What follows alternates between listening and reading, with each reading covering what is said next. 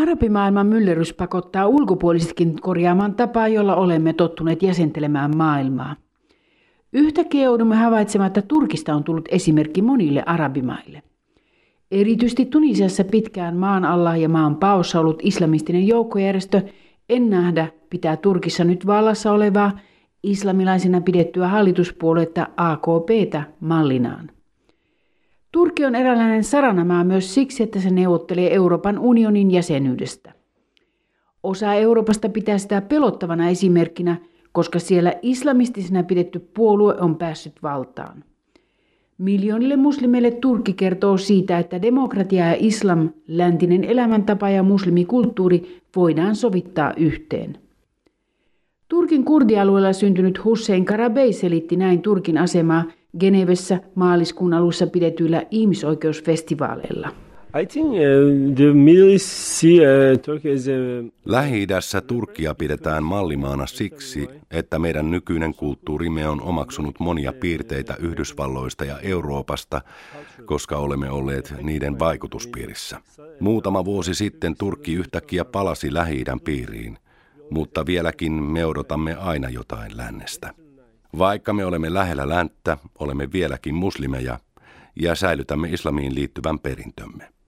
Kun lähi ihmiset etsivät parempaa elämää, heidän on vaikea samaistua suoraan Yhdysvaltoihin tai Eurooppaan. Mutta Turkin kautta katsottuna lännen elämä viehättää heitä. Turkissa he näkevät, kuinka kauniit naiset peittelevät vain vähän sulojaan. Siellä he tutustuvat elegantteihin päivällisiin ja monimutkaisia suhteita solmiviin miehiin ja naisiin, mutta kaikki tämä tapahtuu muslimiyhteiskunnassa. Turkki edustaa läntistä tyyliä muslimimaailmassa. Se nähdään eräänlaisena muunneltuna lännen kopiona. Minä en tiedä, onko tämä hyvä vai huono asia, mutta Turkki vetää puoleensa siksi, että se on elämäntyyliltään lähempänä Eurooppaa ja Yhdysvaltoja kuin arabimaat. Vaikka arabimaissa Turkki nähdään muslimimaailman ja lännen siltana, lännessä on monia, joille Turkissa yhdeksän vuotta vallassa ollut puolue AKP on uhka demokratialle ja ennen kaikkea Turkin maallistuneelle valtiolle. Keskustelukumppanini, ei uskon tunnustuksellisen maailmankatsomuksen omaava kurdiohjaaja, haluaa korjata käsityksiä sekä Turkin maallisuudesta että sen islamilaisena pidetystä valtapuolueesta. Turkiahan on pidetty maana, jonka kauan sitten vallanottaneet sotilaat muuttivat maalliseksi valtioksi. Kun nykyinen valtapuolue AKP voitti vaalit, Turkin pelättiin siirtyvän tiukkaan islamilaiseen komentoon, mutta Hussein Karabein mielestä tilanne ei ole näin yksinkertainen. The military and military uh, Close, to, close parties to the military always control the religion. I mean, Turkin armeija ja sitä lähellä olleet puolueet ovat aina valvoneet uskontoa. Perjantain muslimien rukouspäivän aattona kaikki Turkin moskeijat saivat ohjeet hallitukselta siitä, mistä imaamien piti puhua moskeijoihin kokoontuville. Sotilasvalta valvoi maan islamia, mutta Turkin sotilasvaltaa pidettiin maallisen vallan edustajana. Nykyään Turkin muslimit eivät halua enää kuunnella käskyjä.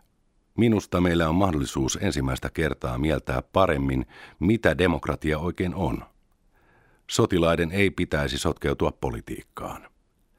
Tämä uusi konservatiivinen keskustaoikeistoa edustava hallitus, minä en koskaan kutsu sitä islamistiseksi hallitukseksi, edustaa eräänlaista euroislamia.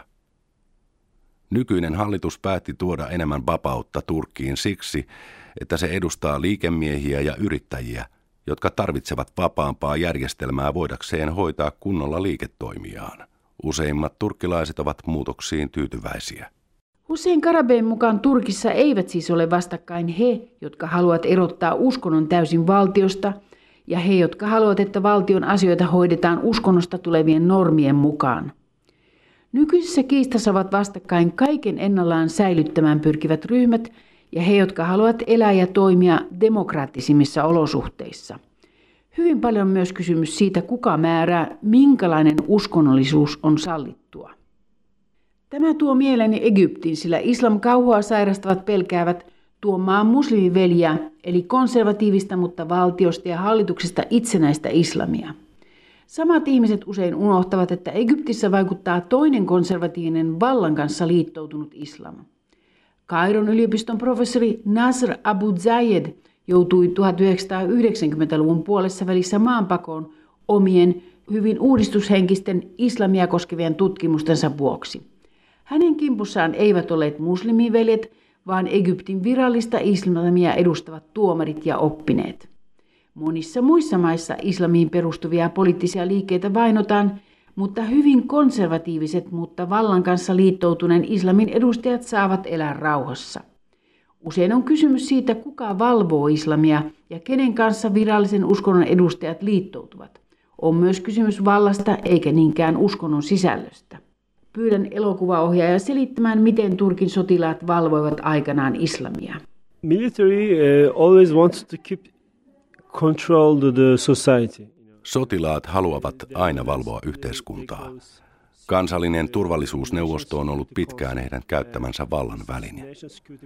Sen nimissä sotilaat tekivät ehdotuksia hallituksille, mutta nuo ehdotukset olivat käskyjä. Vasta viime vuosina hallitus on kieltäytynyt toteuttamasta kansallisen turvallisuusneuvoston käskyjä. Minusta kansallisen turvallisuusneuvoston pitää huolehtia ulkoa tulevista uhista, mutta se ei saa sotkeutua sisäpolitiikkaan. Turkissa sotilaat puuttuivat aina niihin asioihin, jotka he kokivat uhkana itselleen.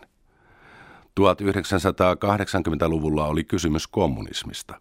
Silloin heille vihreä, islamin väri oli parempi kuin punainen, ja niinpä he tukivat kaikenlaisia uskonnollisia puolueita ja halusivat täyttää ihmisten aivot taivaaseen liittyvillä asioilla. Nyt he ovat menettämässä mahdollisuuden valvoa yhteiskuntaamme, erityisesti uskonnollisia turkkilaisia. He ovat erittäin vihaisia, koska he eivät halua menettää valtaansa. If you ask me, do you agree with the government? No, I don't vote for, them, but... En ole samalla linjalla hallituksen kanssa enkä äänestä vallassa olevaa puoluetta. Mutta jos se saa aikaan myönteisiä asioita, en voi olla näkemättä niitä. Tämä on ainoa kunnon hallitus, minkä olen nähnyt koko elämässäni, ja olen 41-vuotias. Edelliset hallitukset aina tottelivat sotilaita. Minun on oltava rehellinen ja tunnustettava, että tämä keskusta-oikeistohallitus on onnistunut muuttamaan sotilaiden tahdon mukaisen perustuslain, ja heillä on muitakin uudistussuunnitelmia. Minusta nykyisin Turkissa vallassa olevan puolueen tavoitteet ovat selvät ja yksinkertaiset.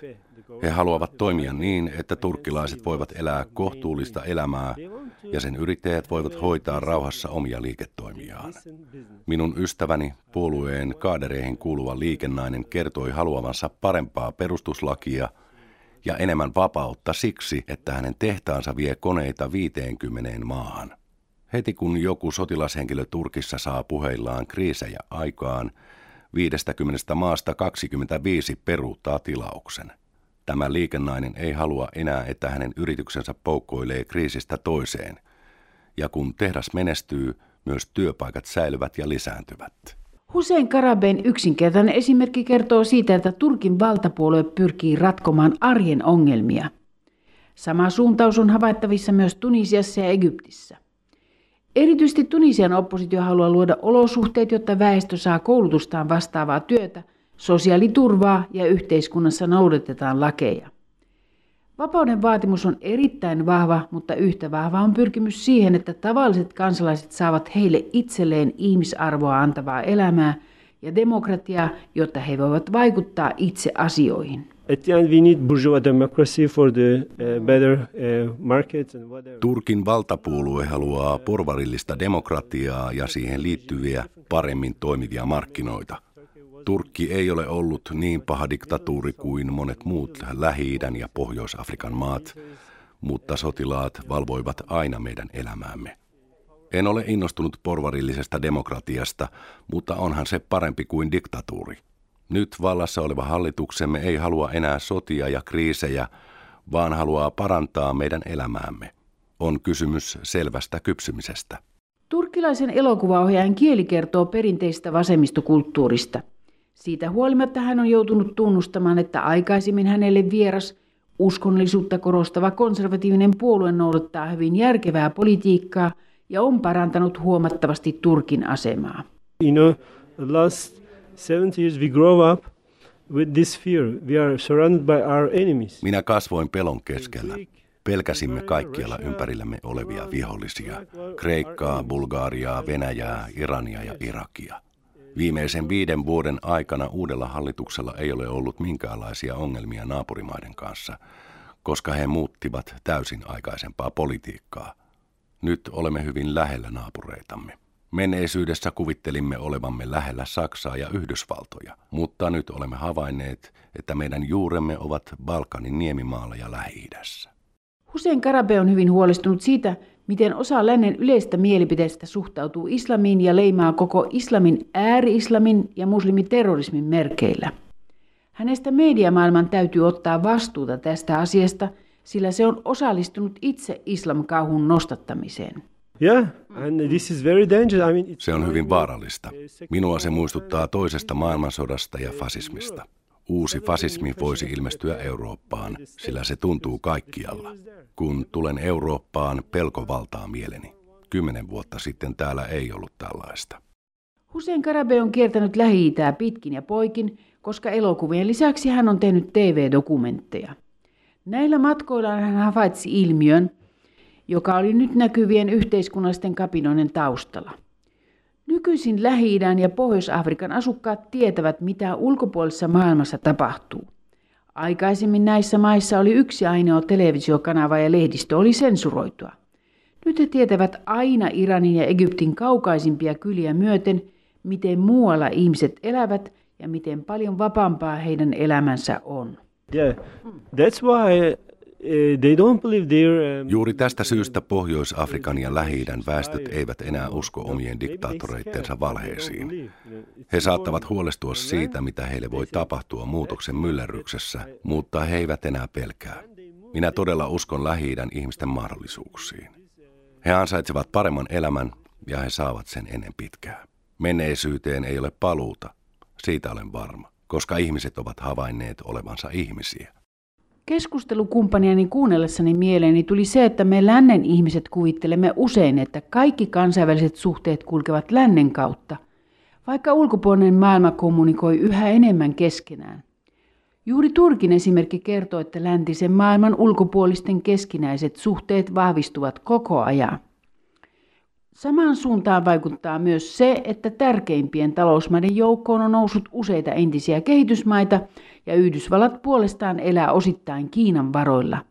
Länsi ei siis enää ole maailman napa. I totally agree. I mean, I can give you a very simple example. Olen täysin samaa mieltä. Kurdina olen kierrellyt usein raja-alueilla, koska kurdit elävät neljässä valtiossa. Puhun Turkin ja Iranin, Turkin ja Irakin sekä Turkin ja Syyrian rajoista. Kauan sitten rajoja vartioivat sotilaat ja niiden pinnassa käytiin myös aseellista taistelua.